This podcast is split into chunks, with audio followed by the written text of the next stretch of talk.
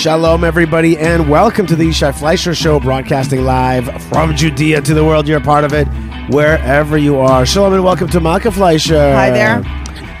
Okay, Malka, here we go. Uh, the Yishai Fleisher Show. We are uh, um, broadcasting from Israel in a time of war. All right, reminds me that in 2005, you and I were broadcasting uh, from the basement of the Gush Katif municipality uh, at Neve Dekalim in uh, in Gush Katif, Gaza, and we had this big box.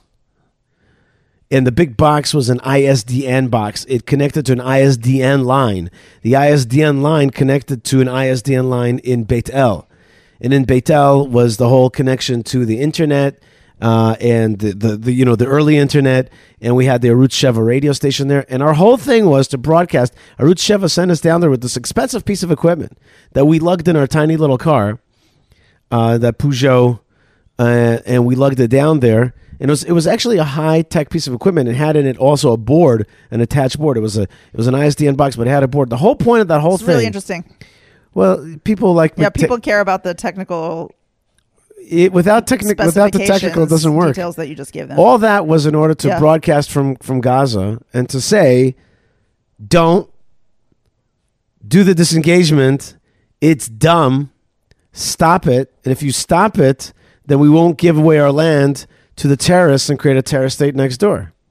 And here we are now broadcasting again on the other side of all that when the disengagement really did happen and and Gaza did become a terrorist state. Now we're fighting a war with the terrorist state. Uh, we're fighting a semi-war because right now we are uh, giving up uh, terrorists uh, and sending them back into Israeli society, no, no, no less, uh, while they release our hostages with their adroit, you know, war that they they, they put on us.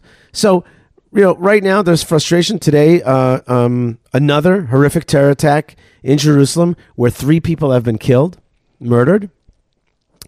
Um, a pair of brothers and a dayan, right, and a and a Torah, and a Torah uh, um, decider has have been have been uh, I, murdered. I understood there was a woman, a 24 year old woman who was killed. the picture is not yet clear to me totally, but there's uh, it's just coming out right now, and that is the situation that that we're facing now. Uh, I was talking with uh, Shoshana Jaskoll, uh, who's uh, you know a very an influencer on on Twitter. We were just talking.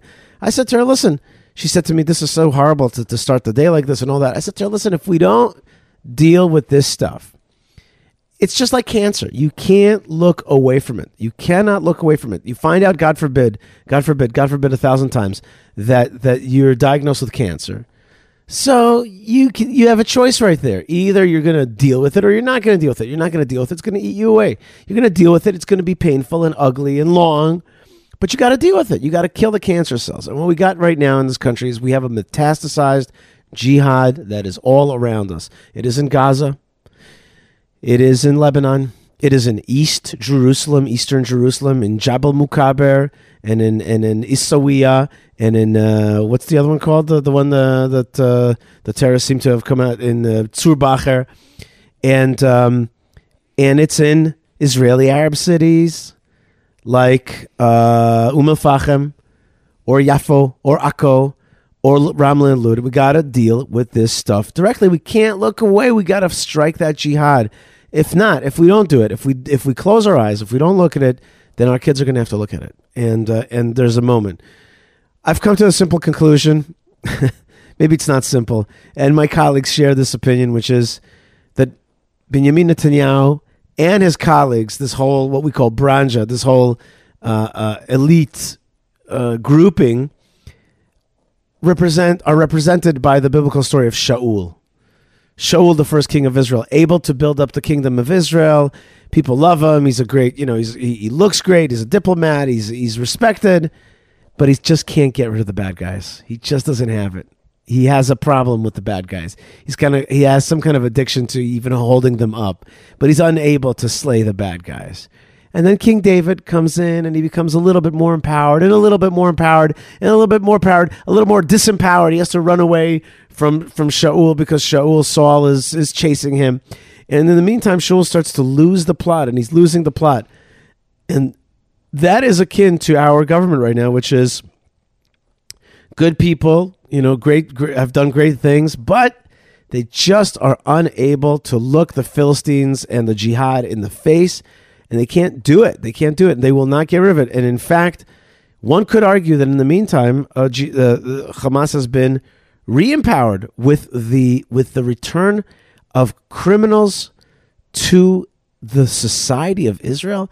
It would be one thing if you and you pointed this out to me, Malka, if you would just send them out to Africa, whatever it is, that would be like exile them. That would be one thing. But to bring them to bring would be killers who just happened to have bad luck and weren't able to do it, bring them back into the Israeli bloodstream, that does not make any sense at all. So I'll tell you, like the day starts off a little bit rough, right? The day starts off rough. But last night, Malka, you and I went, and the kids went to a fabulous uh, barbecue made uh, here, not so far away, at the Gush Etzion main army base. And that army base was hopping last night. And and not only was it a barbecue, there was a musical concert there. That concert was so full of good energy every good Jewish song he ever knew, you know, was was played from, you know, Gesher Tzar Me'od to, to Am Yisrael Chai to to uh, Machshavot Tovot to whatever all the all the songs that we sing were sung, and you could see that there is a spirit in Israel. And I've come to a simple conclusion. I want to hear your comments on this, Malka. My simple conclusion is. Even though the government and our reaction may disappoint, even though we could point to a lot of failures in the army and all that stuff, with all the stuff that I said, it is the time of opportunity. We saw yesterday in the army base, Am Yisrael wants Judaism and they want victory. Those two things. They want Judaism and they want victory. And that means that that is the inner guts of the Jewish state and, uh, of, of the land of Israel and the Jewish state, the Jewish people. And that's what we have to focus on now. What are the opportunities? And I want to say to all the listeners of my show if you think that coming to Israel now is not a big deal and nobody's going to really care, you're wrong. You cannot believe how touched people are by uh, by American Jews, pro-Israel, Israel lovers showing up here in the land of Israel right now. People are like, "Wow, thank you, thank you for coming right now." And I think that we all have to realize that this is a time of opportunity for every single one of us to touch lives right now, to bring people, make people stronger, to to to to to angle the direction a little bit better, and that's what we have to do. We just have to be as much as possible with courage and with spirit, and help angle the trajectories of individual lives and national life uh, in the right direction. That's what I think. What do you think, Malka? Well, hello. I see that you have a lot of strong feelings today. Yes, today's uh, a day yes, of strong you feelings. are you are not alone. That's right. Um, everyone's having some strong feelings. There's a lot of ups and downs. Uh, we t- I think we talked about this now a few times on the show, the, like the highs and lows. Like last night, you said we went to a barbecue. It was thrown for soldiers in our region, mm-hmm. um, and some beautiful people paid a lot of money so that like really excellent meat and sufganiyot came out. A little beginning of Kislev sufganiyot because uh, Hanukkah's coming up and uh, and it was a really beautiful party. I was happy to watch it because um, it's nice to see the soldiers having a good time. You know, these soldiers that are around here, they aren't the ones who are dealing with like the border, right? But still, here in Gush Etzion, um, there's real security threats. There's real security dangers, and those people are standing outside in the cold, in the rain, in the in the mud, in the quiet, in the loud, in the whatever is going on and they uh, instead of sitting in their nice quiet ho- quiet homes or going to their university classes or making the money that they make on a regular basis they're out here serving the jewish people so it was nice to see them having a good time and they really were having a good time like sometimes you think like a barbecue you know like it's nice but like they were singing they were dancing they were eating they were and it was very nice to see this um this like boost in morale. It's a real thing. And it was it was really eye opening to watch it uh, myself and to take part in it. I felt like my morale was boosted even, and then it made me realize that I had needed a morale boost, and then I was upset, right? Because I was just like, oh, your morale was like not so good. Like it turns out that you needed uh, a, like a boost in your morale. Yeah. Um, And, you know, this last period has been tough, um, as all of you know, and people are, you know, still reach out every once in a while. How are you? Right? We saw some some people, the people who came in to make this barbecue, uh, came in from America, and they're like, "How are you?" Right? And I'm just like, I don't know. Like I'm okay, you know. I'm I'm I'm okayer than most people, I think, and that makes me feel uh, blessed, and it also makes me feel sad um, for everybody else you know, all of you guys know, having listened to this show for a while, that like policy wise, we haven't been in favor um, of making a deal with Hamas, even though, of course, it's for these beautiful Jews who absolutely deserve to be brought home by us. Um, and we're all so happy for them, and we're so happy for the families, and we're all watching and being happy, you know? But at the same time, it's like it feels like what we're doing is sacrificing our long-term security and that is just something that that I think that people you know you're talking about Yishai a time of opportunity right? And it's like it feels like something has happened with the Jews. I don't know how you want to like describe it metaphorically like we've been pushed into a corner or we've been like had the light shown on the situation, but something is happening where this like casual life of like, you know, periodic like low grade terror attacks and like a few murdered people here and a few murdered people there where we all like that's like somehow normal for us has become normal for us and then we're living in this cycle where we're all just like oh my god there was a terror attack that's horrible okay send the kids to school get out to work what holiday's coming up? Let's deal with that, right? And it feels like the Jewish people are in a little bit of a different place right now. Not a little bit, a lot of a different place right now. That the Jewish people are just like, no, no, no, no, no, no. Right. Like, like we've tolerated an intolerable situation for a long time and we're done there is like a feeling that something has like a switch has flipped or or the twig is snapped or I'm trying to get the good metaphors today but I'm failing. Something's happened. And the people are just like no more. We had this terror attack today and people of course are sad and and these people who are lost it's like in the midst of a war and after everything and people are still dying and in Jerusalem and it's just it's just horrible. But it's just it feels like the the the straw in the camel's back is going to break. It's like that's it. Like we're we're at a place now, and you know you compared Yishai, uh, Prime Minister Netanyahu, to King Saul, and I think that's a good comparison because King Saul is like you know probably almost everybody out there knows a person named Shaul, right? Right. Definitely. Somebody's been named like people over the course of many generations have been named after this king. Right. Right. He was a great king. He was known for his incredible kindness and and he was like um he was like chosen by Hashem and and he was uh legendary, right? But he was limited. And in the end of the day, he couldn't he couldn't take the Jews long term. He could establish a certain like kingdomness for the Jews and like stabilize a little bit the situation for the Jews but he could not take them to their destiny.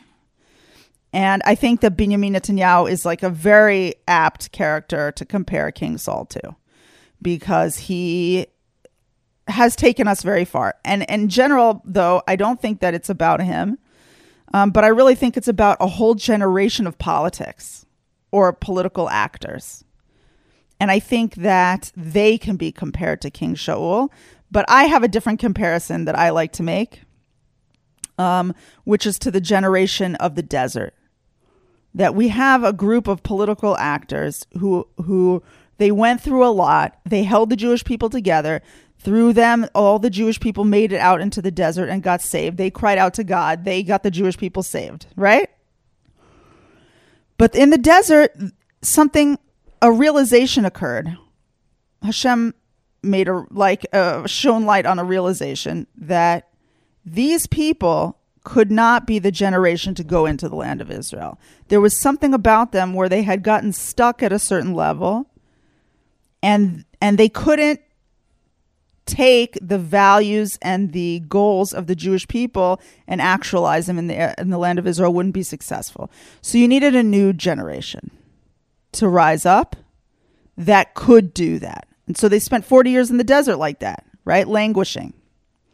Not just languishing, learning Torah and, and you know, uh, solidifying their culture and and uh, living, growing families, you know, until they made it to the land of Israel. And to me, that's the comparison that speaks to me the most, which is that we have a generation of Israelis, and I'm not talking only by age, I'm talking by outlook now. Okay? You have a generation, uh, because an old person can have a new outlook, it's possible, right? But, but politically, the old generation took us very far. They established this whole thing. Without them, we never would have had anything. They sacrificed and they scrimped and they built like a crazy system to just try and make this thing function in the best way that they knew how with with very little experience. And they tried to to make a country and they succeeded. And this country has gone very very far. But now they have plateaued. They cannot open their minds to new con- like concepts for the next level of the Jewish uh, development. And so it's time for them to step aside. Now, it doesn't mean that they have to go into exile, and it doesn't mean that they never have to be seen on the streets again, and it never it doesn't mean that they're bad people. It just means that they don't have a vision for the future that will work for us. And so I, you know, we need their advice, we need their guidance, we need, uh, you know, the floor plans of the buildings, but like we need new, fresh blood up in here. Malka, speaking of uh, fresh blood, I had a chance to speak to a young group uh, of a youth organization called Aardvark. That's what they're called. Yeah. Uh, I think they actually chose that name because they wanted to be first on the list of choices. Right. So they're double A. You cannot beat that. Right, they're always at the top of the list. It was the smartest Aardvark. Yeah, it was smart. And what is an aardvark? Is that like an anteater? What, think so. Yeah, that's cool. Um, and Israel should be like the anteater. You know what I mean? We should just stick our n- nose into the tunnel, lick up those, Ew. lick up those Gross. bad guys, just and just clean out those those tunnels with that. Okay. Yeah, we should aardvark. In any case, I'm gonna. I want to play to you the uh, speech that I gave to the aardvarkers Okay. or, or the Varkers or the Aardvarker Rebbe. I was the Aardvarker Rebbe, and I, I want to play you that speech. Before I do, I really want to say again that it's a time of opportunity, and you said good things, Malka, and Thanks. there's there's really ways to connect right now. Let's keep it strong. Let's keep it strong right now. I'm telling this to myself. Let's keep it strong. First uh, place of strength is Chevron. That is the tomb of the mamas and the papas and the strong Jewish community that supports it. Right now, we have really a lot of reserve soldiers. And just this week, we fed them and all kinds of uh, awesome barbecues and things. You could be part of that right now. It's an awesome thing to be part of, and I think we could really do uh, a lot for the soldiers of Hebron. Uh, and that's what I would do right now, and that's HebronFund.org. And of course, we look forward to seeing you here. Uh, the people that come here now they have a big merit, have a big zchut. Um, another, and I think they leave uplifted as well. Definitely. say like the uh, the potential to give is very very high, and the potential to receive is very very high. That's right. Uh, still, the Temple Mount is open for visitation uh, in the morning and the afternoon. You want to learn more about it? Go to highonthehar.com. And if you're here in if you're here in Israel or you're coming in, uh, go to the Mountain of God and pray there. It's a local call. It's more like actually face to face. So get in there and check out highonthehar.com and be part of their efforts to open up the the the uh, the uh, consciousness of the Temple Mount to all of us, and hopefully a temple one day, Bezrat Hashem soon. And um, I also want to recommend people read the right newses uh, because you need that in terms of your mental diet. Your mental diet is very important. JNS.org and JewishPress.com. Malka, uh, just a moment of levity here for a second. Okay. I see that you're sporting a new uh, pair of shoes there. Yes. Uh, on my last trip to America, I was uh, I had the great merit of getting you some. What Very are those puffy shoes? puffy slip-on shoes? Yeah, they're squishy. The squishies. They're good for cooking in the kitchen. And I you can stand up for a long time. I had been in California maybe like two two three years ago, and I got you a different pair, and you wore those for a long time until they were like destroyed, and I got you a new pair Yes. of uh, of slip-ons. Your mom does not think they're pretty. they She are told me that. they are awesome. They are awesome. They're really cool. Why do you mention them? because I see you're uh, you're uh, they're making me happy that you have a new uh, something. There's got to be a light. There's got to be a Right. happy it's light. definitely that that isn't like the weirdest thing. I mean, it was weird initially, but I want to say it's not the weirdest thing. oh, and speaking of that, those little things because it's not such an easy time, you guys. yeah, So like it's okay. Yeah. You know? Do the little things that make you happy, that bring a little Yeah. eat that sandwich, get that iced coffee, yeah, buy yourself the shoe, take that walk, learn that piece of Torah, spend that extra ten minutes with your friend. Like do the things that you need to do. we have a window in our bedroom that the in the wintertime especially the sun rises right towards that window. And in the wintertime, a lot of times I just like stand there and get sun. Oh yeah, you get a little sun bake. Yeah, I do a little like three, four minutes, and I like feel great. Uh, uh, it's Yeah. just an important thing. It's time. Yeah, do you know they talk about like self care? yeah. Like do something nice for yourself. Well, we need to shine a light right Do now. something nice for other people too. Absolutely. Everybody around you is dealing as well. That's right. You know. That's right. So take that take that second to show some kindness to somebody. That's a great point, Malka. And and uh, right now we have um, we have we have Hanukkah coming. yes. And before Hanukkah is my father's yahrzeit, so I want to mention uh, my father's uh, yahrzeit, which is uh, the, his day of passing, and uh, that's happening.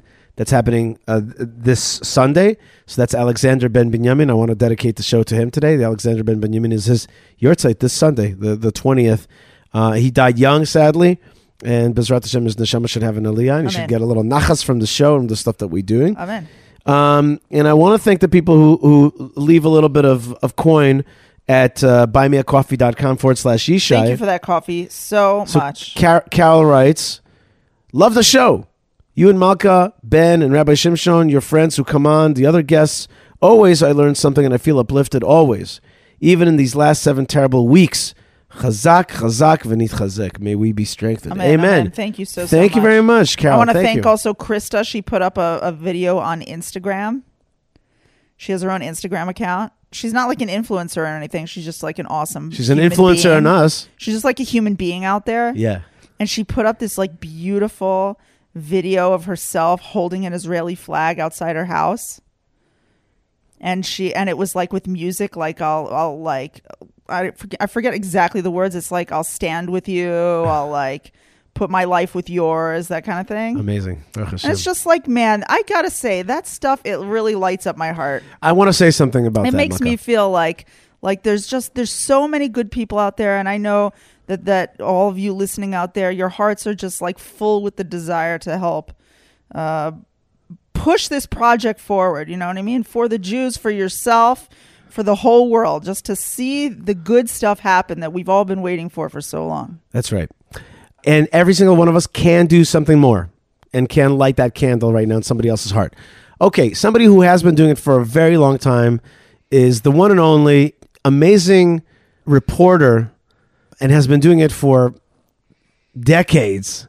His name is Walter Bingham. Walter Bingham. Walter Bingham is 99. He's Wow. he likes to say going is in his 100th year Wow. and he's still going strong. He was just in Germany. Gewalt, that Re- man, Bli is So amazing. he relived the uh, and he reenacted along with others the kinder transport uh, our own brave and intrepid reporter ben bresky ventured to meet walter bingham and so this week's uh, show is about somebody who's uh, turning 100 wow. and who's done much more for Am Yisrael than uh, Henry Kissinger, who passed away today and who, uh, in many ways, articulated Israeli weakness to this very day, starting with the forcing Israel not to um, be the first to respond to, not to have a a, a uh, what's it called, Pre, a, a strike, Preemptive. a preemptive strike at the Yom Kippur War, and that la- and that caused so many more things.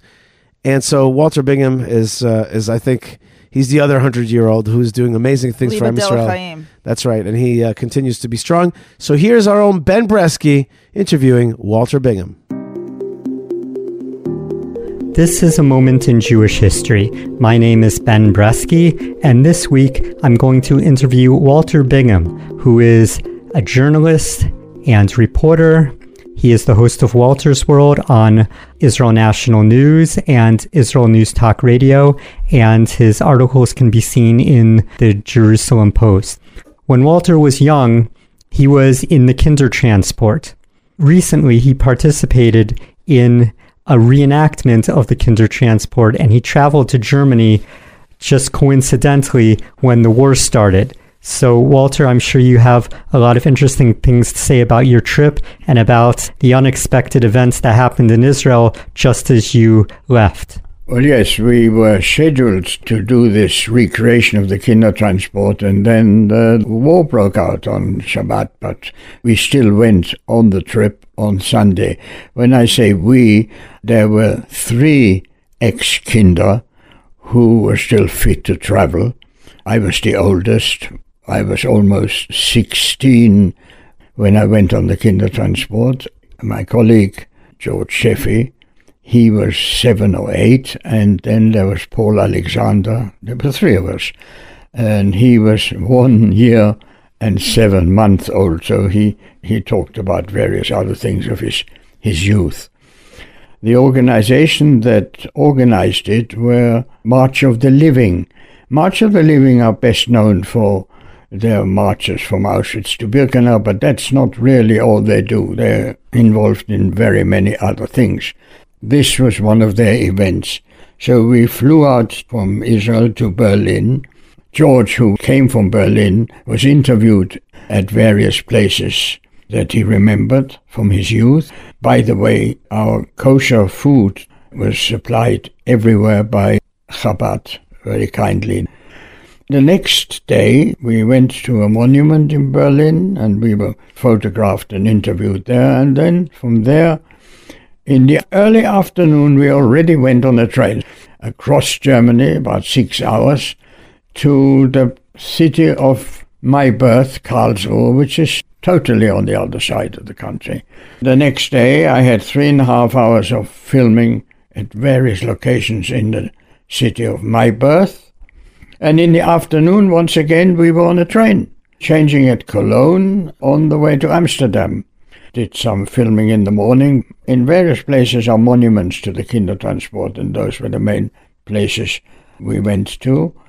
And the next day, from Amsterdam, we went by road to the Hoek van Holland, which is the port north of Amsterdam, where we took a ferry to England, to Harwich.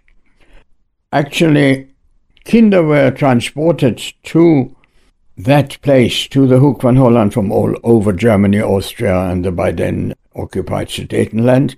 But all Kinder transport went via Hoek van Holland, via that port and from there by the that kind of ferry to Harwich, that's the port in England, and from Harwich by train to London, Liverpool Street Station, one of the main stations in London, and everyone went there.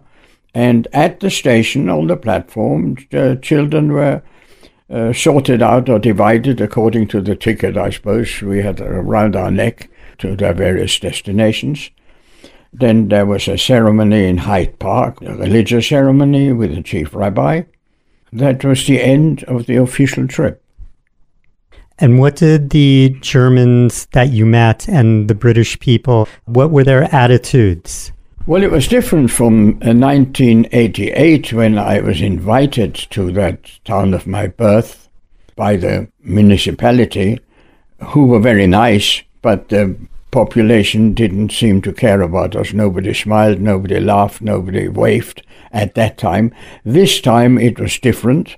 We were approached by locals in Germany, even in Amsterdam, I noticed. They were very interested. But of course, you know, we made what you call in Yiddish a gerede. You couldn't miss us because we had two cameramen, a sound man, and lighting. And so that was quite a commotion in the street, naturally. But they were friendly, they were interested, and they were very happy to see us. I'm not sure about all, but many. On the whole, the atmosphere was so much different. Of course, it was already war, and people had already heard about the tragedy that happened, so it, it was quite fresh, and people were aware of it. So the, uh, the Germans were different from what they used to be. just as an aside, this week the president of Germany was in Israel and the president of the Bundestag of the German parliament were also here and they spoke glowingly about Israel and their support and how much they're on our side, and that is the German government. Was it just a different attitude in the 1980s of a different generation? Was it the circumstances? I suppose you're quite right. I suppose there was a different generation from 1988 to now. One mustn't forget that immediately after the war, the generation were the children of those who voted for Hitler, the generation of Nazis, and their children were still indoctrinated. And it takes several generations to take the poison out of their system. And today, thank God, I think it's much better. There is an element of neo Nazis, but that is relatively small. And the main bulk of the population, I think, have woken up to the fact that they were duped by the Nazis.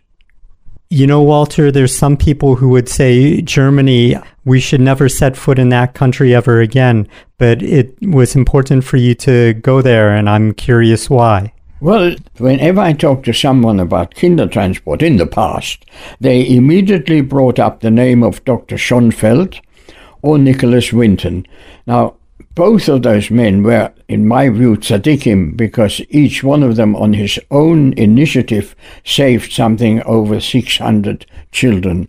And they were very much publicized, particularly Nicholas Winton, who was non Jewish, and everyone knew about that. But very few people seem to know about the Kindertransport. That gave the whole thing the name and saved thousands of children.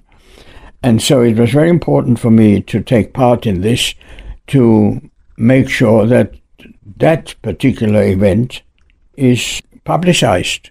And it was. International Children's Day takes place every year on the 20th of November, and some Israeli newspapers, including Ma'ariv and Israel Hayom, noted that the Kindertransport recreation and commemoration took place coinciding with International Children's Day, and they also tied it in with what's happening in Israel today with the hostages, many of whom are children. And with that, Walter, I want to thank you for coming on. And if you have any final words you want to share with the listeners. It is very regrettable. It's regrettable that those of us who had to endure the horrors of the Nazi regime have today again live through these tragic events. This has been a moment in Jewish history. I will be posting articles about Walter's recent trip as well as links to his podcast Walter's World on benbresky.substack.com. Thank you to Yishai Fleisher, who was instrumental in setting up Walter with his first radio show in Israel. Thank you to all the listeners, and shalom. Ben, thank you so much for bringing the voice man, of Walter man, to the show. man. Rock stars. That's amazing. Thank you very much, Ben. Walter Bingham is a, is a legend, and uh, and we have a big zchut to have uh, worked with him uh, at Arutz Sheva, and uh, he continues to be part of our life. God bless you guys. All right, Malka, uh, it's time to put on my sh- my my talk with Aardvark. So I wanted to play that for you. And before we do, I just want to thank the good people at prohibitionpickle.co.il and uh, they are making great food and, and helping people out, help helping uh, help help make Shabbos for women whose husbands are away, and many other people who need help right now. So that's uh, prohibitionpickle.co.il. I want to thank the good folks at Retro Watch Guy, and right now. Some great. That's that's Hanukkah. Hanukkah is like retro watch, but Yamim Mahem Bazman Hazeh, right? Ah, that's good. so cool. That Yeah. should definitely be their logo. Yeah, by Yamim Mahem, like old school watch. That Bazman Hazeh, getting it today. Bazman, get it Zman. Yeah, I got it. So that's retrowatchguy.com That's and, so cool. and I love my retro watch guy watch. Uh, and so that's really cool. Uh, and of course, uh, of course, of course, kosher cycle tours. I would love a little kosher cycle tour right now. It would be would be great. and the weather's I would so love nice to outside. live in a scenario in which we could take a kosher cycle tour comfortably in Israel with no concerns whatsoever about our security. It'll happen, but we got to do a lot of work till then. So check out koshercycletours.com. Okay, Malka, let's do the Aardvark speech. I recorded it. It's got two different audio components because the first part I recorded with a microphone, then it stopped working for some reason, and the second part, uh, Ben Bresky did his best to to pump it up. But I think it'll be instructive for you. There's a lot there, uh, and and a lot of young people asking real questions. These are not these are liberal minded, left of center uh, young people that are pro Israel that are here in Israel uh, for the year and have not left because of the war. And they had some tough questions for me as well. And so here's my presentation to Aardvark in Yerushalayim. I am the spokesman for the Jewish community of Hebron. Uh, Hebron is a community one hour south from Jerusalem. It's one hour from here. It is the capital of a region called Judea. It is the Jewish people's most ancient city. It's, it's where we have the oldest Jewish community that has existed for the Jewish people. It's also home for of the uh, first purchase of the Jewish people in the land of Israel. That is the tomb of the patriarchs and matriarchs, also known as the Marat Machpelah. Who's been there? Anybody? Nice. Okay, so some people in the room and the rest have not. So Marat Machpelah houses uh, Abraham and Sarah, Isaac and Rebekah, Jacob and Leah, uh, and also the head of Esav, according to legend. Uh, but the, the point is, is, it's a very ancient site, and on top of that site is a 2,000 year old building. That 2,000 year old building is perfectly uh, intact, uh, and it is a very historical building, and it's the Marat Machpelah building, and people visit it from all over the world. In normal times, we have about a million visitors a year to the Marat Machpelah. It is holy to both Jews, Muslims, Christians. Abraham is buried there. It's very important. It's also a, a so called settlement which means that it's in uh, the heart of a, uh, a contested city. Uh, but we are proud to uh, be working there and living there and fighting for Jewish rights in this place. Uh, it is a city that has, we have a lot of colleagues, we have a lot of friends on the Arab side, but we also have some enemies. It's also a Hamas city in part. Uh, and so we are a defended ethnic minority in the city. And so we defend ourselves from jihadism and, and folks that want to get rid of us. Uh, we, we don't let that happen. Right now, uh, we're in a different state of affairs because of the conflict that Israel's in right now. Uh, after the Hamas attack on the 7th of October, um, and that the Simchat Torah war, the 7th October war, whatever you want to call it, uh, we're at a heightened uh, state of readiness in Hebron, and uh, we're, you know, uh, in, in a different kind of uh, mental situation. Most of our men are in uh, reserve duty, not necessarily in Gaza, most of them locally, mostly in Hebron, taking defensive positions, making sure that we're not overrun by the jihadis that exist in the town. Not everybody in the town is a jihadi at all. We have a whole tribe that's very friendly to us, the Jabri tribe. I myself have eaten the iftar dinner there many times. Uh, but there are also not a few enemies. So we do our best to make sure that uh, we continue to be safe. I wanted to start my talk today by asking you a simple question, which is why do you think that um, Hamas attacked Israel on the 7th of October? Like, what was the, what was the reason? Like, what, what, or, or let's put it this way what was the strategic goal that they were trying to achieve? Anybody? Go ahead. Kill as many Jews as possible. Okay, but and and maybe that is the answer, okay? But just to kill many Jews is, shall I say, if you're like, I'm going to kill a lot of Jews, but then they're going to come and kill me back, then what, what was their goal? There, there, there was was there was there like the, just to sow fear? Okay, fair enough. In order to what? In order to what? Sow fear. Uh, to get a response. To get a response. So, and therefore what? To achieve what? Martyrdom. All right. That's one direction. Good. Next. To, to liberate the land, to get rid of Israel. But you must believe that they didn't think that they would have the power necessary to really get rid of us. They're a terror organization. They're not a ready army, like a standing army. You got to do a lot to get rid of a whole country like Israel.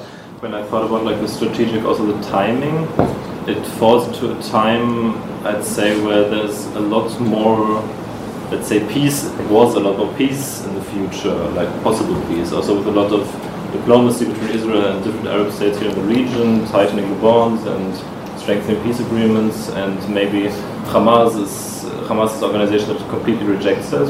So they maybe saw the what happened that they just tried to make peace diff- more difficult or impossible with other Arab states, and hope they maybe also hope for that other, Arab states or organizations may join in and therefore reheat.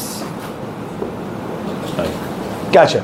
Uh, I think I have to agree that I think that the goal was was strategic, more than just to kill a lot of Jews, more than try to take over the land. I think that there was a real problem coming up for the jihadi way of thinking. And that one was the fall of the big anti-Israel state, which has been one of Israel's, you know, big enemies for the last hundred years, and that's Saudi Arabia. And Saudi Arabia was starting to teeter towards the Abraham Accords. Now, what is the Abraham Accords? I'm going to answer that by saying that there are really two different narratives. Two different narratives. I call them narrative trees. Okay? I'm going to describe to you two narrative trees.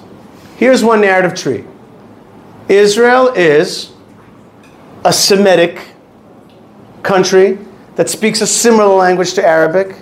We are genetic cousins with the Arabs. And in fact, the Quran says in four verses that the Jewish people are going to live in the land of Israel. And the Jews and the Arabs are cousins. As I said, similar genetics, similar language, similar religion.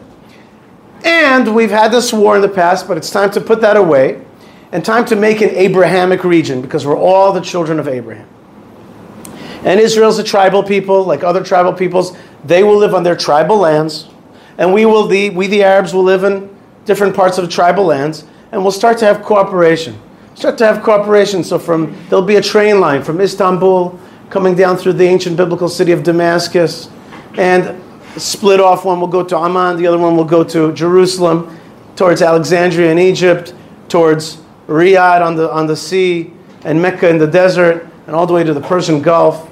We're going to have this like new thing where we're going to have an Abrahamic alliance, Abrahamic peoples. We're going to share the historical wealth of this place, and we're going to we're going to see the beauty. Now in in UAE, they just recently constructed a synagogue, mosque, and church complex, which is like this like Abrahamic center, and it was going in this direction. Came President Trump. You can like him or not like him, but he had the uh, ability to envision this thing called the Abraham Accords. By the way, the, the name was not his or, or, or, uh, or even David Friedman's. It was actually some, some Puerto Rican general ran into the room like, we need a name for this thing. And he came up with this name, the Abraham Accords. Uh, in any case, the Abraham Accords was moving, and now Saudi Arabia, which was this thing, which was anti-Israel forever, wouldn't even let Israel fly over Saudi Arabian airspace Suddenly, El Al's flying over Saudi Arabia, which makes it a much shorter flight to India, etc. And suddenly, you felt that there's a change. Well, if you're Iran, Iran and you are trying to uh, uh, continue to foment a war against Israel, and you want the Islamic world to be against Israel, and not to fall into uh, and not to fall into this Abrahamic Accords, you want to start something that will make the Arab world once again hate the Jews and remember that thing. Now, here's another narrative tree. Here's another narrative tree. This area is an Islamic land. This whole region is Islamic lands. And in the Middle Ages, and it's been so since the 600s. Since the 600s, it's been Islamic. Then, in medieval times, came the Crusaders. And the Crusaders were these folks from Germany and France and England, and they came in and they took over Muslim lands. It was called the Crusaders. They had the Latin kingdom, okay? And Islam was able to get rid of them and push them out when the Mamluks came and other Arab groups came, they pushed them back out, Islamic groups. Then came World War I. And, and once again, the Crusades came at them.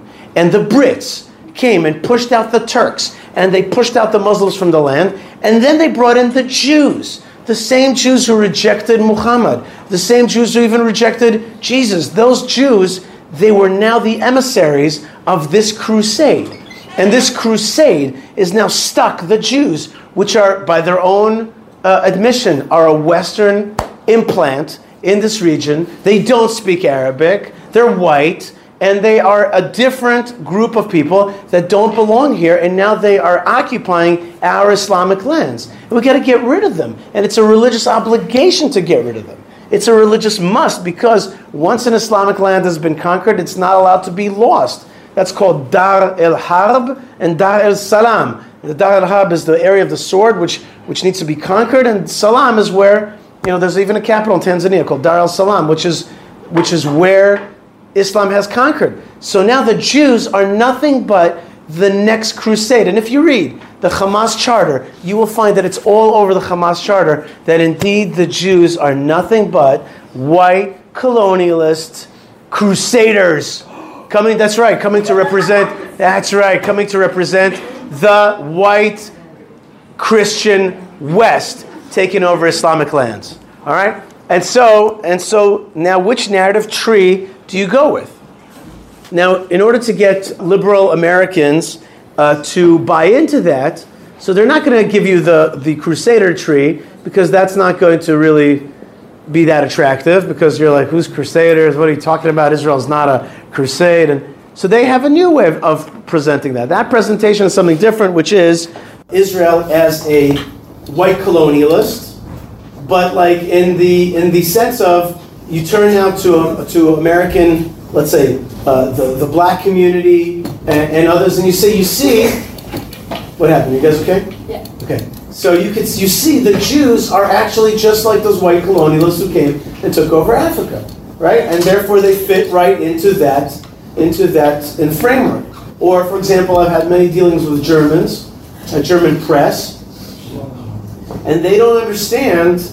To them, they feel bad that the that that once again the whites are colonizing uh, uh, uh, a different land. They feel bad because they think that the Jews are somehow their creation or, or somehow that they should feel bad about it. And they don't feel bad that like we now they don't remember the Holocaust and that we should have our homeland and we deserve our land and that we're actually Middle East people. They have a totally different narrative, which is post God, post colonial, post family, and uh, post even guns and defense. And they don't like the Jews because the Jews are now this like gun toting white colonialist thing. And so uh, you have uh, these different narrative trees. You have these different narrative trees, and we fit into narrative trees that make our enemies weaken Israel and make our enemies hungry to, to try to destroy us. Now, what they did with this war was very successful. They turned the Arabs back into hating Israel. Why? Because they, they needed Israel to kill 14,000 Arabs. They needed that. Hamas did. Because then they could be like, look, look what Israel does. They kill our people. You can never, Saudi Arabia, you can never make peace with these guys. They kill Arabs. Another narrative tree is jihad is bad for Arabs. So I turn to my Arab friends and I say to them, it's the Hamas that's killing you. They're taking your money, they're all corrupt, they're building tunnels instead of a life, and, and they make endless war, and they're destroying the Arab world. That's a narrative that's a little bit harder to, to sell sometimes. So that's the situation. When I face uh, German uh, press, so they ask me, they say to me, why are you here in Hebron? What should I answer to that? Why do, why do you live in Hebron? What's the answer to that?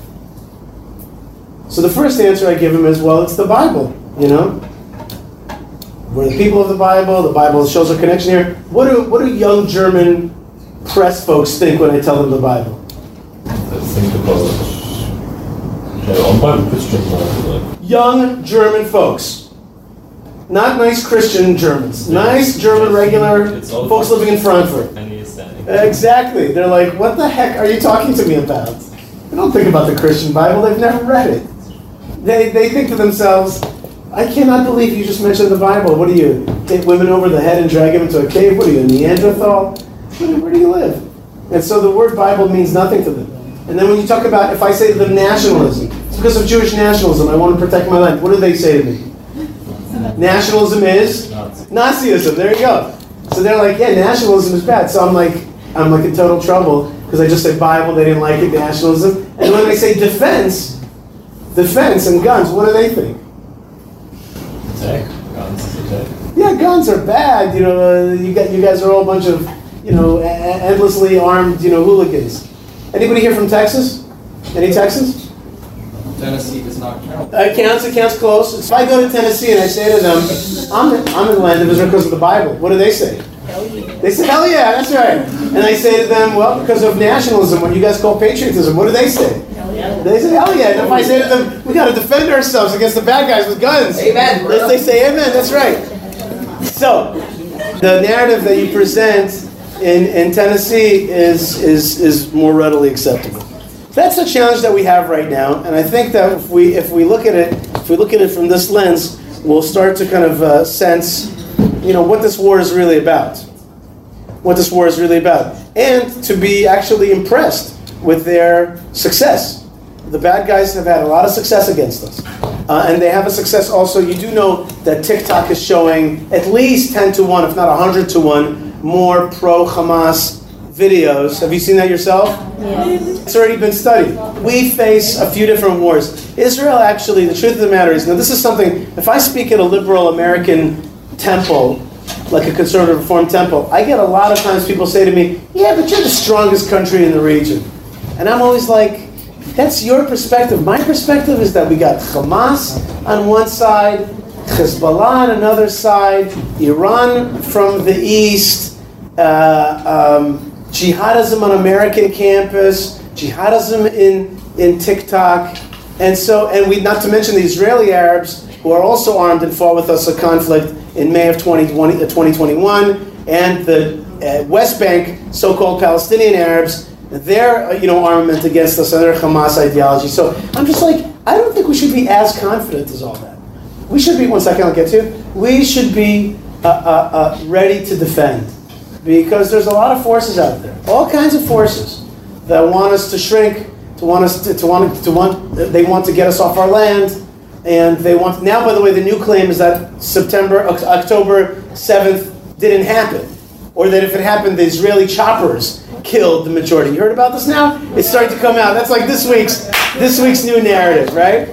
So we've got a we've got a big battle, um, and that's why that's why a person like me has a, it really lives a life where I see the world in terms of on the one hand I've got kids and, and a wife and we have a decent life, a happy life, but we see ourselves still in battle uh, for our Jewish rights and especially our Jewish rights in in Judea and Samaria, our ancestral homeland, and in places like Hebron. They want to use every trick in the book to get us out of there uh, from from UNESCO that decided a few years ago that the, the tomb, the patriarchs and matriarchs, is a Palestinian World Heritage Site. It's a 2,000 year old building built by a Jewish king on top of Jewish tombs from 3,800 years ago. No, it's a Palestinian World Heritage Site. To uh, all the challenges that we face on American campus, TikTok, etc., we've got a battle going on, and I don't think that we should be we should be confident because we believe in Jewish destiny and God, in in in in in, in, the, in the strength of our peoplehood, the strength of our army. Uh, but to be just confident, like we're the biggest guys on the block around here, no. We're a small group, and there are other small groups, armed minorities like us. You know what's another group like us? The Kurds. The Kurds. Are they Muslim? They're Muslim. But who hates the Kurds? The Syrians, the Turks, the Iraqis, the Iranians, and they are an armed ethnic minority in this region, and that's how they survive. That's what we are. We are an armed ethnic minority, a tribal people on a tribal land, holding on to what's ours. There's a lot of narratives that want to be told to erase our rights and erase our strength. And I think it's incumbent upon us to fight back. That's what I have to say, and now I'm ready to answer your questions. And I, I owe somebody here, was it you?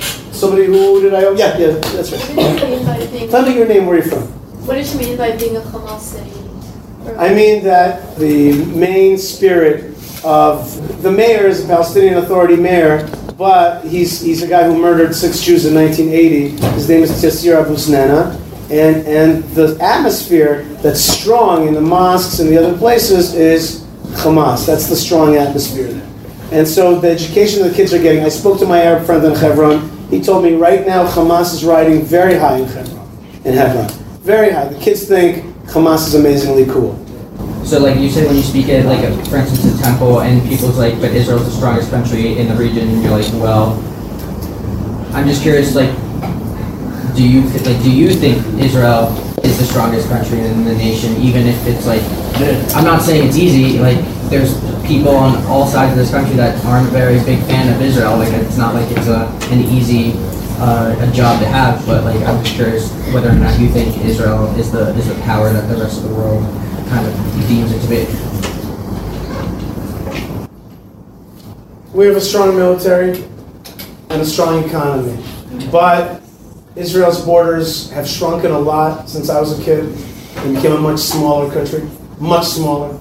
It, it, we have issues inside our country with the, with the, with Bedouins shaking down businesses in the Negev. Same thing in the north. It's called protection rackets.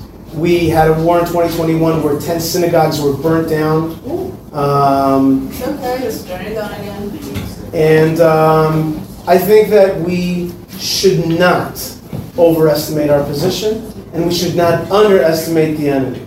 Just one second. For a person like me, what happened on October 7th was not a huge surprise, and something that we've been warning about. And so in 2005, I was amongst the people who were trying to block the disengagement, the leaving, the dismantling of Jewish communities in Gaza and leaving that area. And our call was if we leave this area, it would become a forward jihad base. And they'll tunnel, rocket, and do whatever to destroy us from there. You're giving, you're giving headwind to the, an appetite to the jihad. Did you live in Gush I did for a month and a half before the evacuation eviction. We tried to stop it. We moved down there and we fought desperately to try to stop this evacuation. And, and we were right. We were right. Howdy. Uh, and we were right that, that indeed that's what happened. It became a Hamas terrorist state par excellence. Uh, and they've used every, uh, except for the money that they pocketed, they used everything else to create a war machine against us. I just think that we should not be haughty. Haughtiness is a killer. I don't like to underestimate my enemies. I prefer to overestimate. I prefer to respect my enemies, not think that they're a bunch of dummies. I don't think that, and I don't. I don't joke around with them. It's the Middle East. You don't play around with these things. Do you think that America, being Israel's biggest ally, has an effect on other Arab countries' decisions towards us in a sense? Because we have a lot of conflict between us and Iran, but if Iran really wanted to, they could send missiles here anytime they wanted to, but they don't. So I'm saying, in a sense, is is one of the reasons that we're not constantly getting attacked by other Arab nations because we have America as a big ally? Okay, let me answer it a little bit more broadly, which is how I see the Israel-America relationship. It is complex.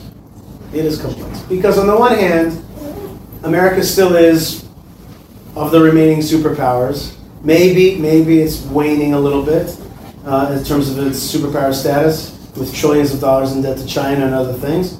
Uh, could be that it's waning as a superpower. Maybe not.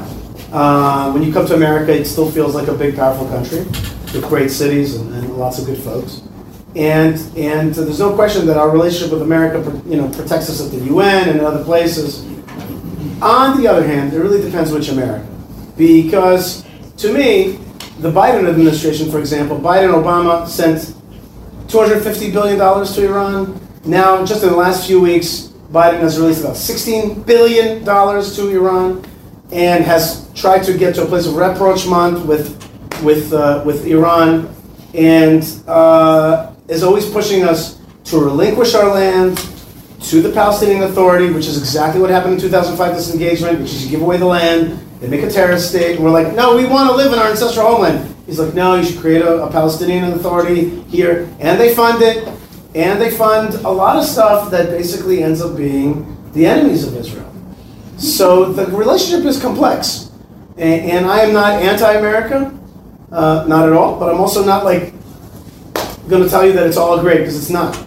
It's really not. Uh, pushing us to give away our land to our enemies is bad and dumb and ends up hurting us. Uh, and, and the Biden administration is pushing them real hard, real hard. And they've also created another narrative, which is now settler violence. You know, we're attacking the Arabs. Come on, like we're under attack here, defending ourselves. Um, so it's a complex relationship. I think that when you when you deal with America, you you have to make distinctions. America's a big country, and we have allies and we have non-allies in that big country. We have allies and we have people who support our enemies. Uh, and uh, you know, Congress has a lot of great people that are pro-Israel, and then it's got some people who are not pro-Israel. Rashida Tlaib and then the rest of those folks, they are, they are, you know, they are, but they don't even deny it. They, they, they say we're, we're enemies of Israel. Um, and so, so there's a there's a struggle. Another place is American campus. An American campus, you're going to meet a lot of professors who are who are anti-Israel, and you're going to meet a lot of clubs and things like that that are that are that are anti-Israel. So, you know, is is America you know just an ally? Not exactly. And so we have to like like with a like with a big ally like that, you got to negotiate it. Another thing America does is that they give us money. How much money do they give us? No, not a lot. See, this is a big misnomer. The answer is $3 billion a year. $3 billion, $3 billion is a lot or a little bit of money? It's a lot. It's bupkis, okay? Our, our, our GDP, our yearly GDP is approaching 500 billion. So it's, we're talking about that it's not 1%, okay? And so, and so we, and that money is good money for joint development. We developed uh, uh, munitions and ideas for defense that, that they use.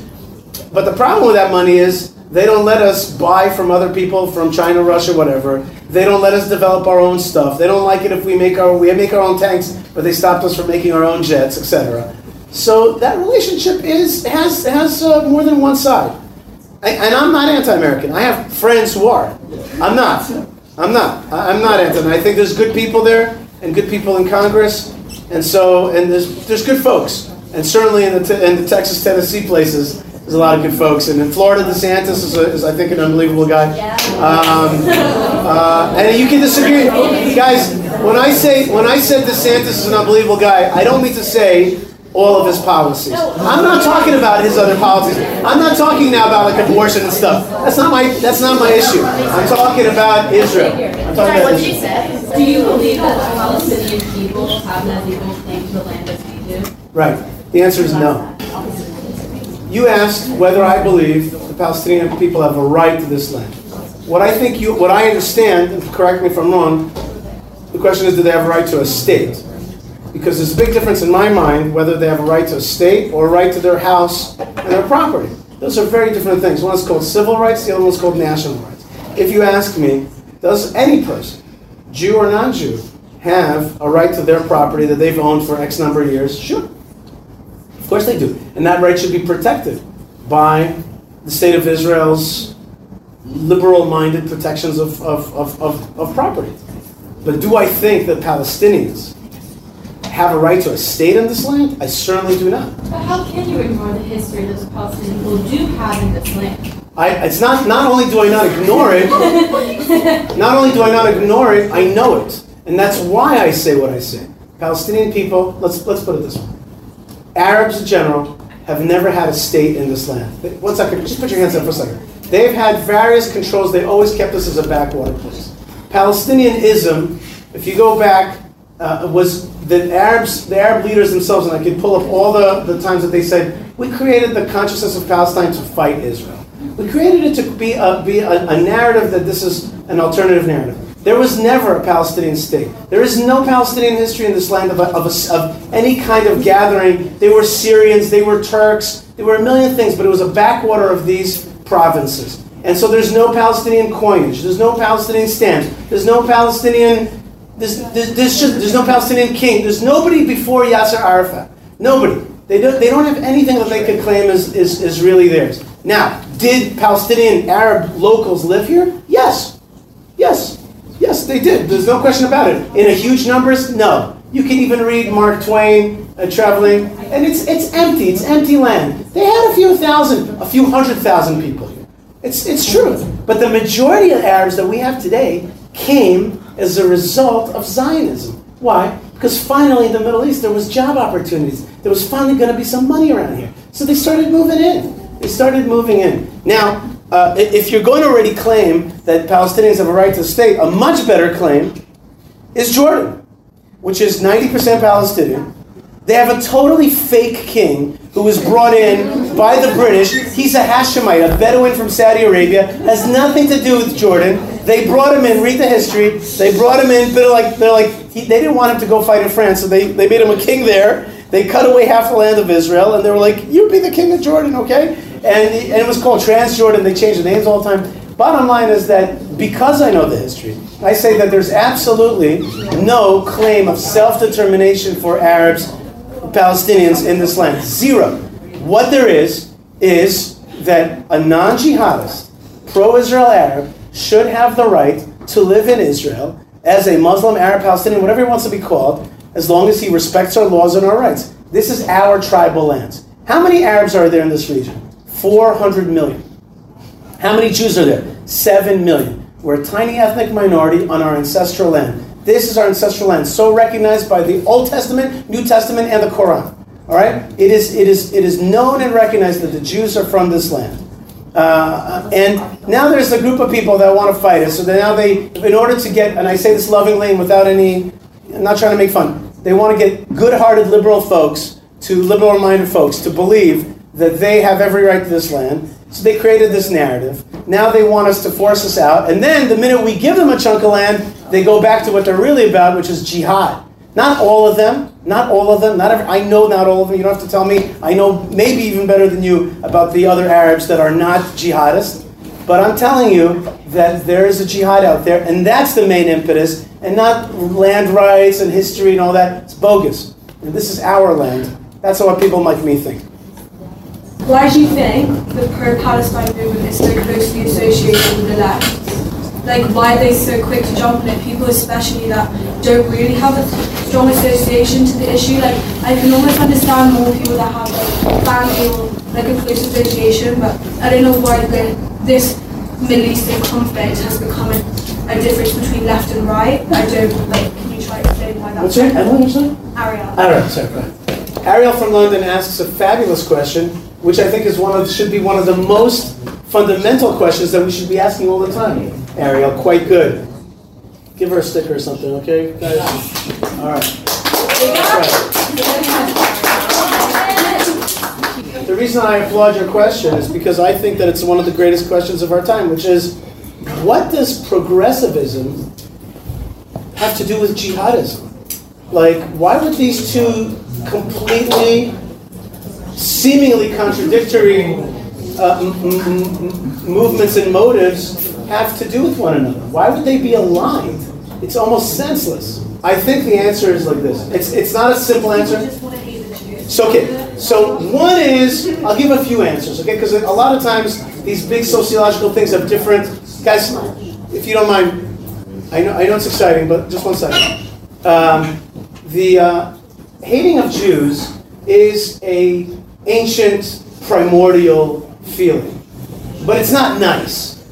So in order to fulfill your anti-Semitic anti-Semitism, you oftentimes need a good reason. You're like, ah, you see, they're killing the Palestinians.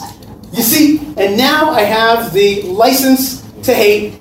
Now I can hate fully because I've always wanted to hate, and I know I hate those pesky, stinky Jews. But I haven't had a real reason. Now I can feel good because they're the bad ones and they got to be wiped out. That's one. Two, London, England, not so long ago, a gigantic empire. Ginormous empire. It held India and Canada and the islands and it just and their ships and the sun, sun never set on the British Empire. Suddenly they're a tiny little island, right?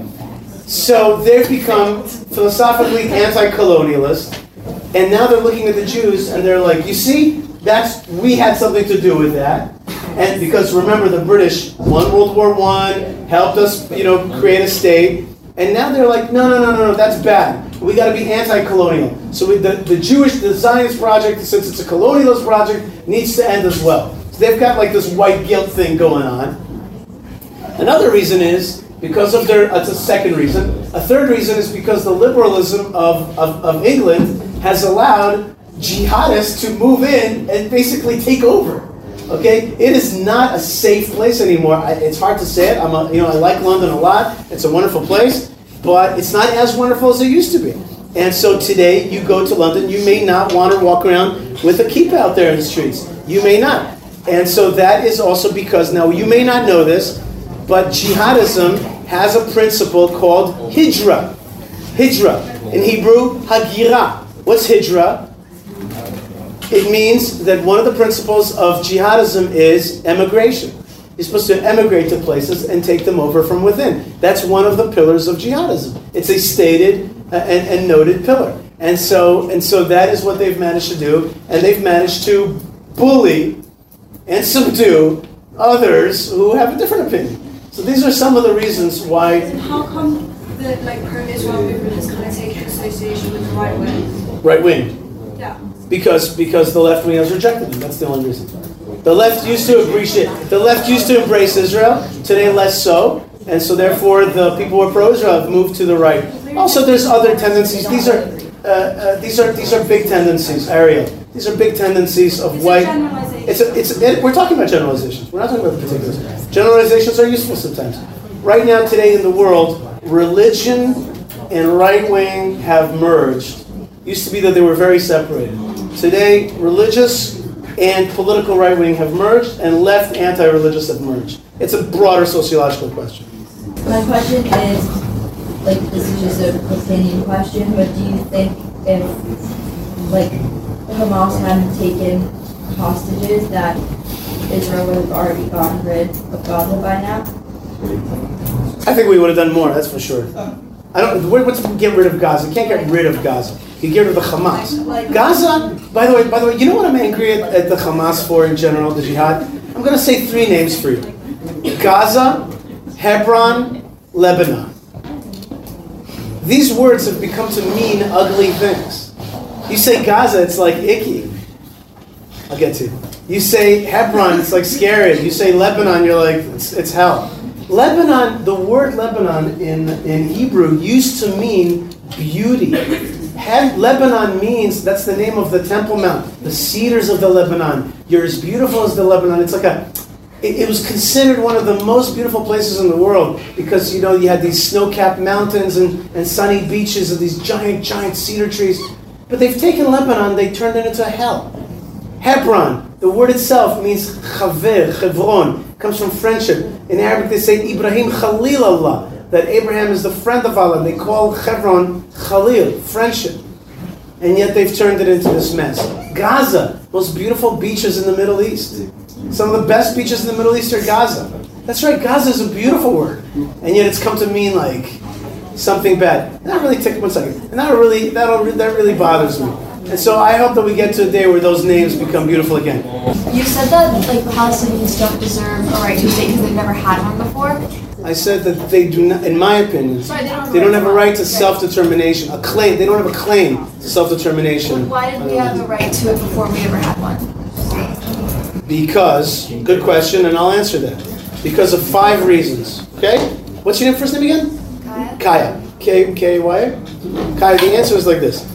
There are five reasons why Jews have a right to the land of Israel.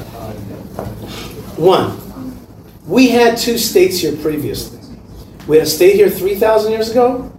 It's called the First Temple period under King David. We had a Second Temple period state. If you want to read any historical documents from the Persian, one second, one second, one second. You asked the question, let me answer. it. From the Persians to the Romans, they'll write to you. There was a state called in, in, in Persian language. This area was called Yehud Medinata. There are coins like that, which means Medinat HaYehudim, the Jewish state, or as, as Herzl called it, Der Judenstaat. Okay, it's an ancient, ancient term. Okay, we had two states here beforehand. Then, when Zionism came back, so that's reason number one. The archaeology, the coinage, the history proves that.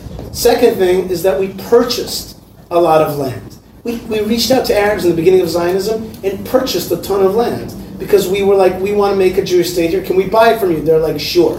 Give us a lot of money and you can have it. And we bought tons of land from them. Three is that in, in our various wars, they attacked us and we pushed them back. A principle of international law is when they attack you, when people attack you and you push them back in a defensive war and gain land, that land is yours. So, historical rights, indigenous rights, purchase rights, war rights. Number five, excuse me, number four. Number four is that the international community recognized our rights to this land in the 1917 Balfour Declaration, 1920 San Remo Declaration, 1922 mandate for Palestine by the League of Nations. Palestine was meant to be a Jewish state. Okay, read the mandate for Palestine, it's on Wikipedia.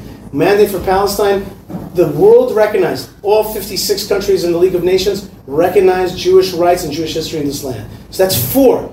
Number five is that since we got here, we beautified this land. Instead of crapping it out, we've made it beautiful, and that's a source of rights in some places. And number six, if you believe it or not, we have divine rights. You could agree to it, you could disagree. But according to the Jewish tradition, our peoplehood knows that God gave us this land. Those are six reasons why Jewish people have a right. The Palestinians don't have not one of those. Not one.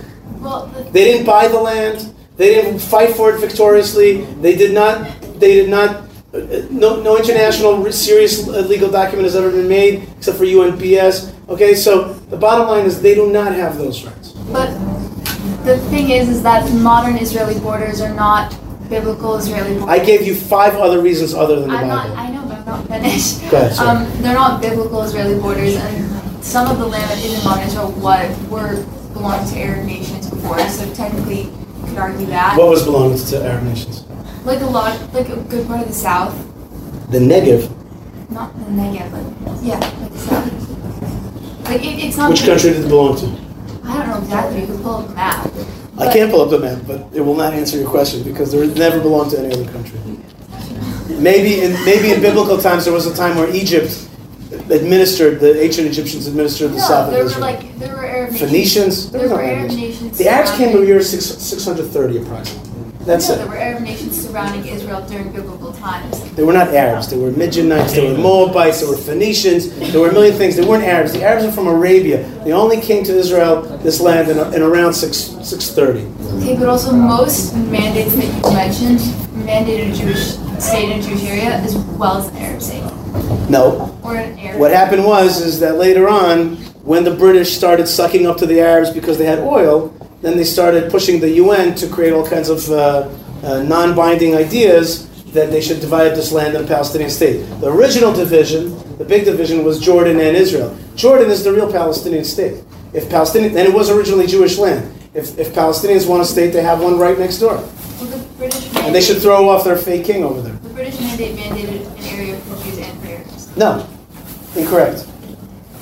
Incorrect. That's that's, that's just not correct. The the uh, the um, and, and, and, and, and, really I, I, I can understand what you're saying, but I have to I, with love I say this too. I just it's just because you're very smart. I can see it. I'm just older than you. That's all. So I've gone through this a few more times. That's the only reason. No, I say this in a loving way. I'm just saying I just know it a tad better. Yeah. You will know it better. You'll know it as good as me. It didn't belong to the British held onto this land in order to create a Jewish I state. mean, like 70% of the land wasn't owned by either Arabs or Jews, British government. The British, the British kicked out the Turks. They were supposed to set up in this whole land, including Jordan, a Jewish state. Then they started reneging on that because of their oil needs. All right, listen, there's a lot of, a lot of technical stuff. Bottom line is, I laid out to you six sources of Jewish rights, and there's zero of those are Palestinian. Okay, we'll talk about it more. Okay.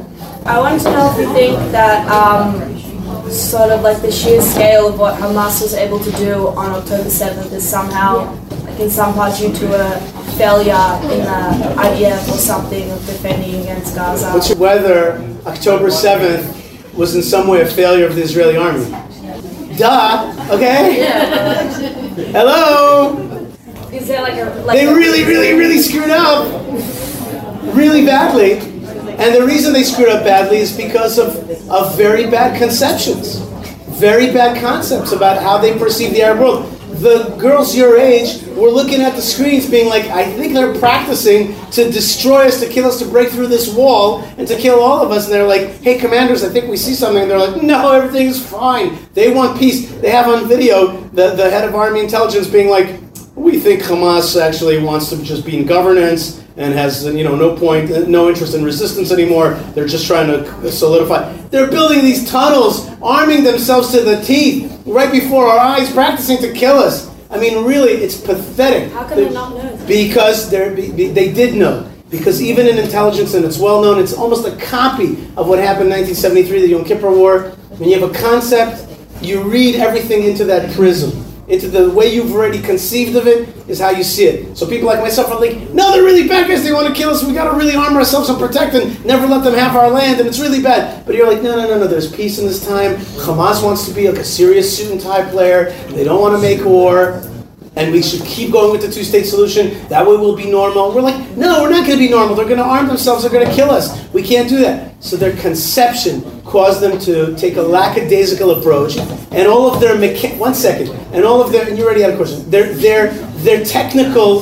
They also believe that cameras and walls and, and, and satellites and flyover stuff will defeat uh, will defeat uh, ingenuity of the Arabs, and they had a very low opinion of Hamas. They think that they're a bunch of towel heads, a bunch of dummies. Okay? Yeah, that's all kinds of stupid things like that. And people like me say, no, don't think of our competitors as dummies. They're smart and they're and they're dedicated, and you can't buy them off. And they mean what they say.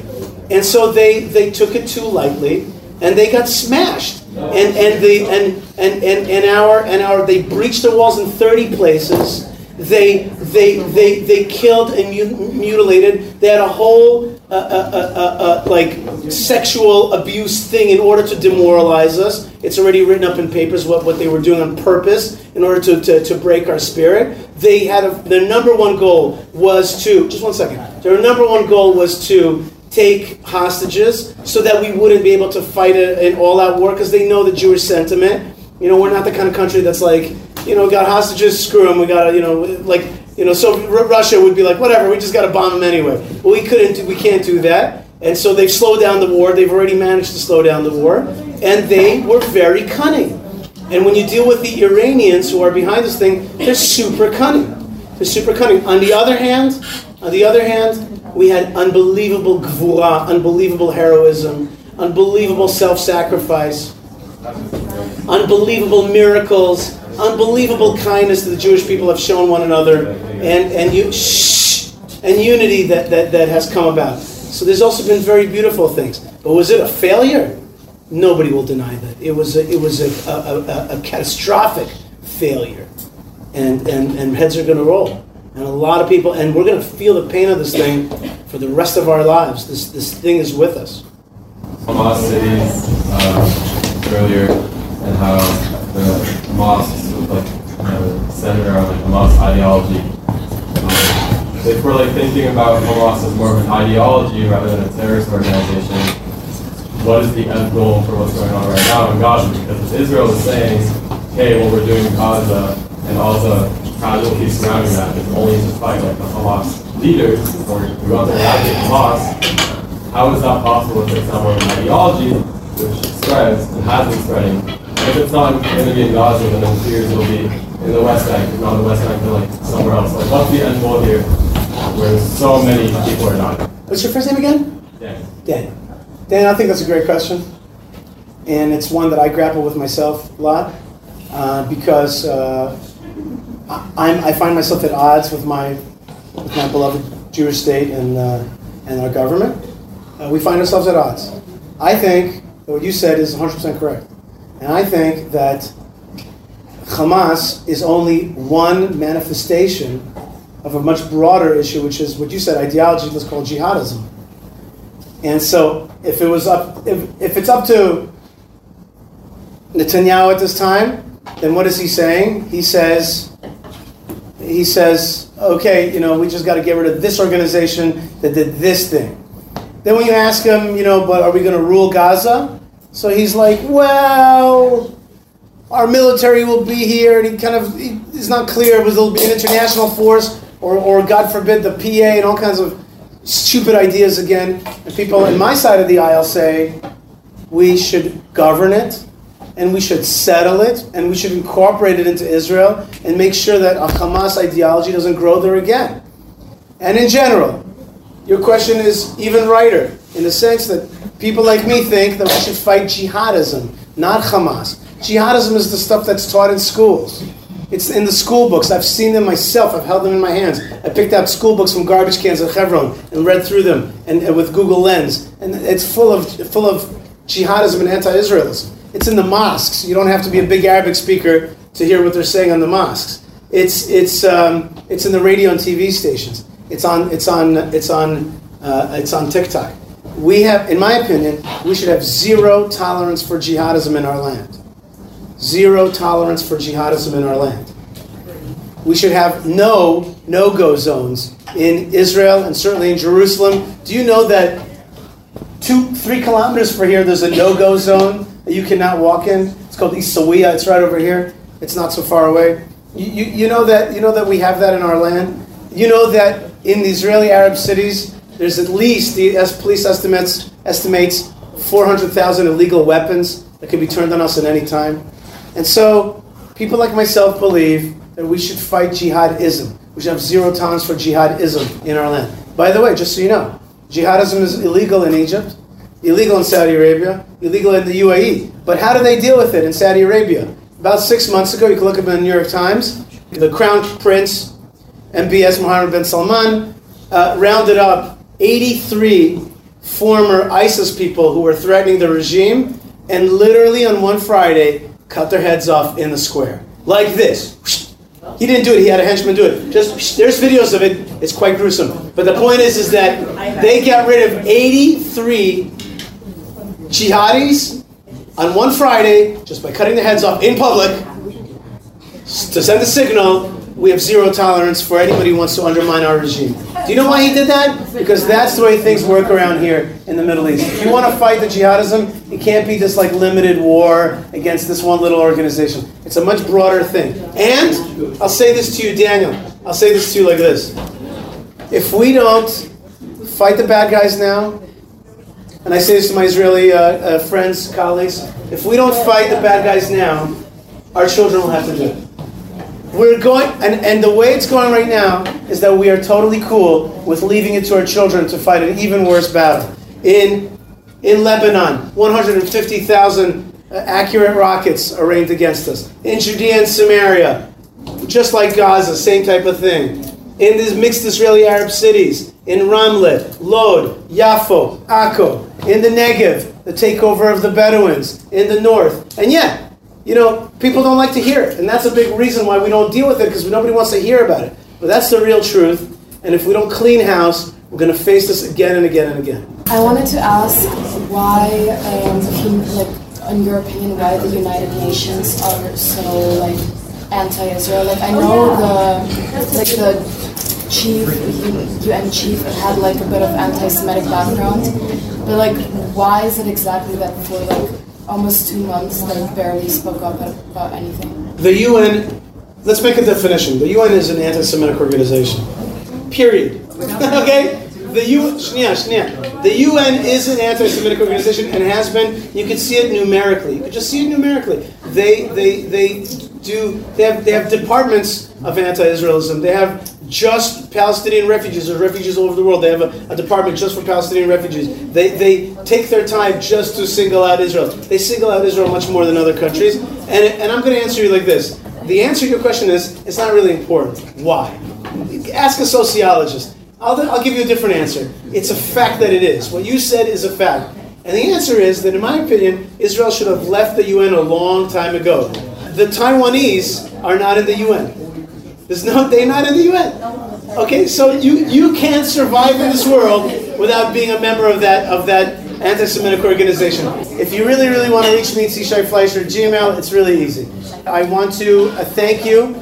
I'm sure that not all of you agreed with me, and that's great. At least we had a conversation, and you heard from a real settler, a real right-wing guy about how we see things. That's useful. Number three, and lastly, uh, Am Yisrael Chai, and I urge you to uh, consider moving to the land of Israel, but definitely marry Jewish, okay?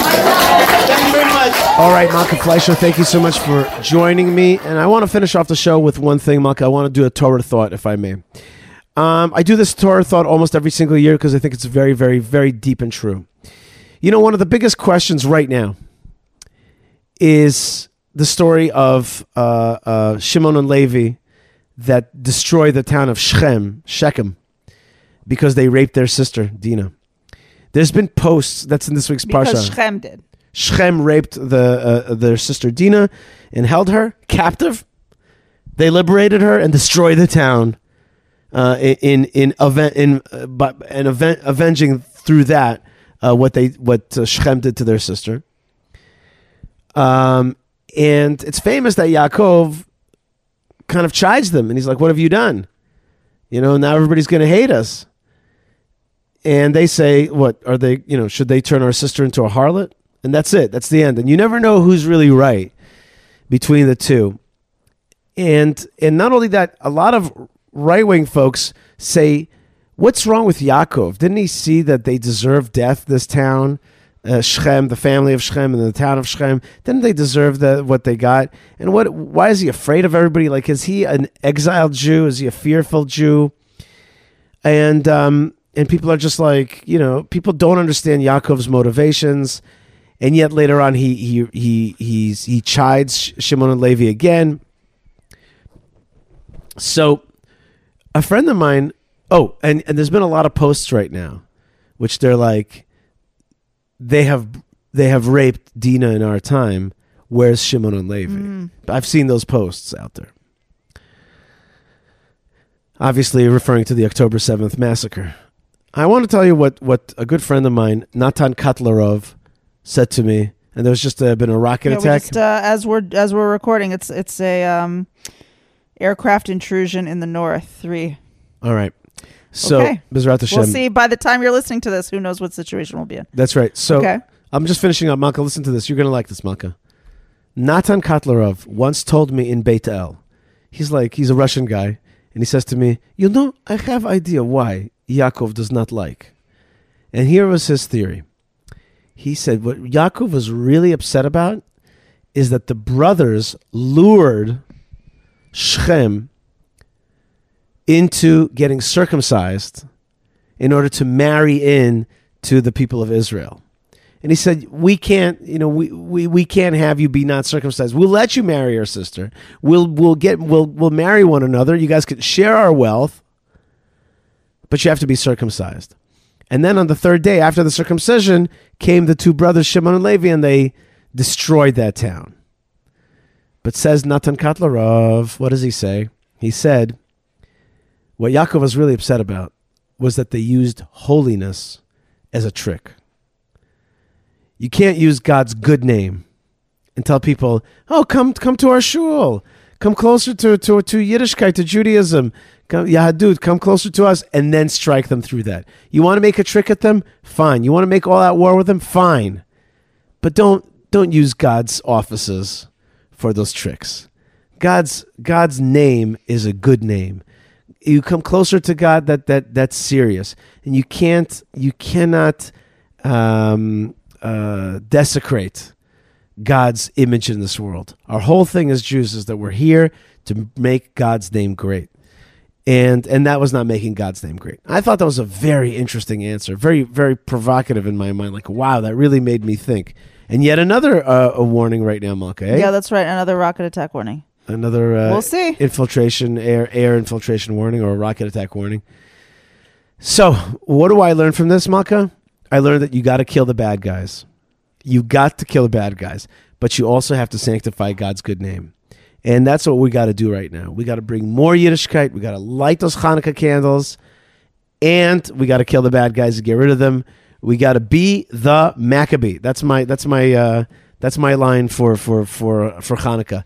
And what I'm asking everybody that's listening to the show is to make a poster that says "Be the Maccabee." I want to see a picture of it. I want to see "Be the Maccabee" hashtag "Be the Maccabee." I want an email from you to yishayishaifleisher.com that says "Be the Maccabee." I want to see a picture of you in your house and your kids and your dog or whatever it is in your pickup truck or wherever you are. I want to see or with your guns, whatever it is. I want to see "Be the Maccabee." That's what we need right now. And I want really everybody to think, uh, Jew or Gentile. I want everybody to get ready to light Hanukkah candles this year. Everybody's got to light Hanukkah candles. Everybody. Everybody's got to light those candles. You got to make that light. You got to shine that light right now. You got Right. That, you know, Yishai, what you're asking actually is not so simple for everybody. You know that? Like we grew up in a generation where that is a piece of obviousness, right? You light your your Hanukkah menorah and you put it in your window. That's everybody does that. Who doesn't do that? This year, Yishai, I've been talking to a lot of people who live out in the diaspora and they're a little worried. They're a little bit worried about showing their Jewishness.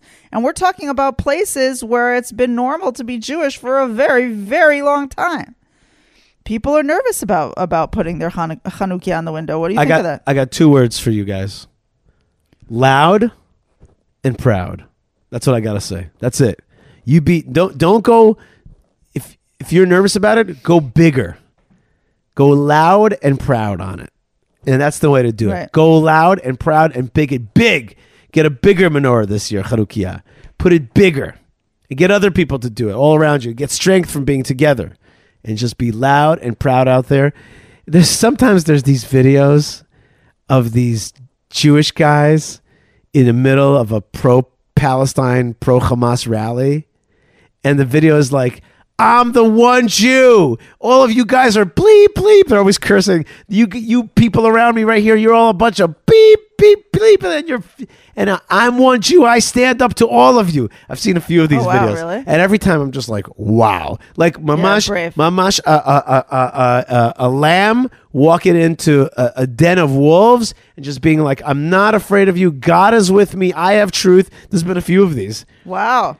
They're very chazak, and that's the Jewish people. That's Am Yisrael. So all I have to say is be loud and proud, and you will see that your neighbor will come over and say thank you, and that and that the police officer will come over and say thank you, and and and that fellow Jews will say thank you. It's and, and fellow lovers of Israel will say thank you. Right now, this this the, next week, the Hanukkah candles are more important than the flag of Israel. Like both of those are important. Put them together. But right now, it's time to light those Hanukkah candles. I want to I want to say an additional thing. It may sound like nothing, but I want to say an additional thing. If you're a non-Jew out there, I challenge you to to see somebody's menorah out in the window and contact and like either contact them, your neighbor, somebody that you know, and be like, I just want you to know I loved your Hanukkah menorah in your window. Like show them support. And you're if you're living in a if you're Jewish, you're living in a Jewish neighborhood, like give a compliment. Like I saw your menorah, it's beautiful. Something like that. Like everybody, it's time to give each other strength and support and solidarity. Malka, I want to thank you so much for giving me the time today and giving me the spirit. Well, thank Uh, you for having me on and you- allowing me to talk to all of our friends out there. You are the Maccabee, Malka, and I want to congratulate you uh, for for also. I got a little more Maccabean yesterday. That's right. You went to to get your your after, after 20 years in Israel to get your gun license and Yep. to and procure a weapon. And you you haven't received it yet. We'll talk more about it when But I you receive it. on it. You practiced on it. It was a beautiful uh, American Springfield uh, Springfield Armory Hellcat. Hellcat and and Which is not a mitzvah name, but I I can live with it. Gehenim Chatul. Yeah, Chatul I don't know. Gehenim, Yeah, it's find chazak. another. Malka, I Maybe want we'll call it like Ar- Ari Yehuda instead of. Ooh, like I like Hellcat. that. I like that. I like that. Yeah. We'll talk more about it, Malka. That's our, our the cat is Aryeh. You're right. Yeah, yeah. Aryeh Gehenom. That's not Aryeh Gehenom. I don't want. I don't think I need a Gehenom thing with. That's me. right. Uh, so it's so it's Ish. That's what it's referring to. The the the head. Uh-uh. It's really the Fire fire. yeah. F- Yeah, fire lion. That's what you're Fire lion. That's right, uh, folks. I want to thank you so much. I also want to thank the people that make this show possible: Moshe Herman, Tabitha, Yocheved, Ben Bresky, and Lewin were live. Make the show happen. I want to thank them so much. I want to thank all of you out there. Go to Yishai at YishaiFleisher.com. Support our efforts, uh, including fightforisrael.org. That's all of the stuff that we're doing for the communities right now to keep them strong. So fightforisrael.org, YishaiFleisher.com, buymeacoffee.com forward slash Yishai. A million ways to connect. And just write us an email.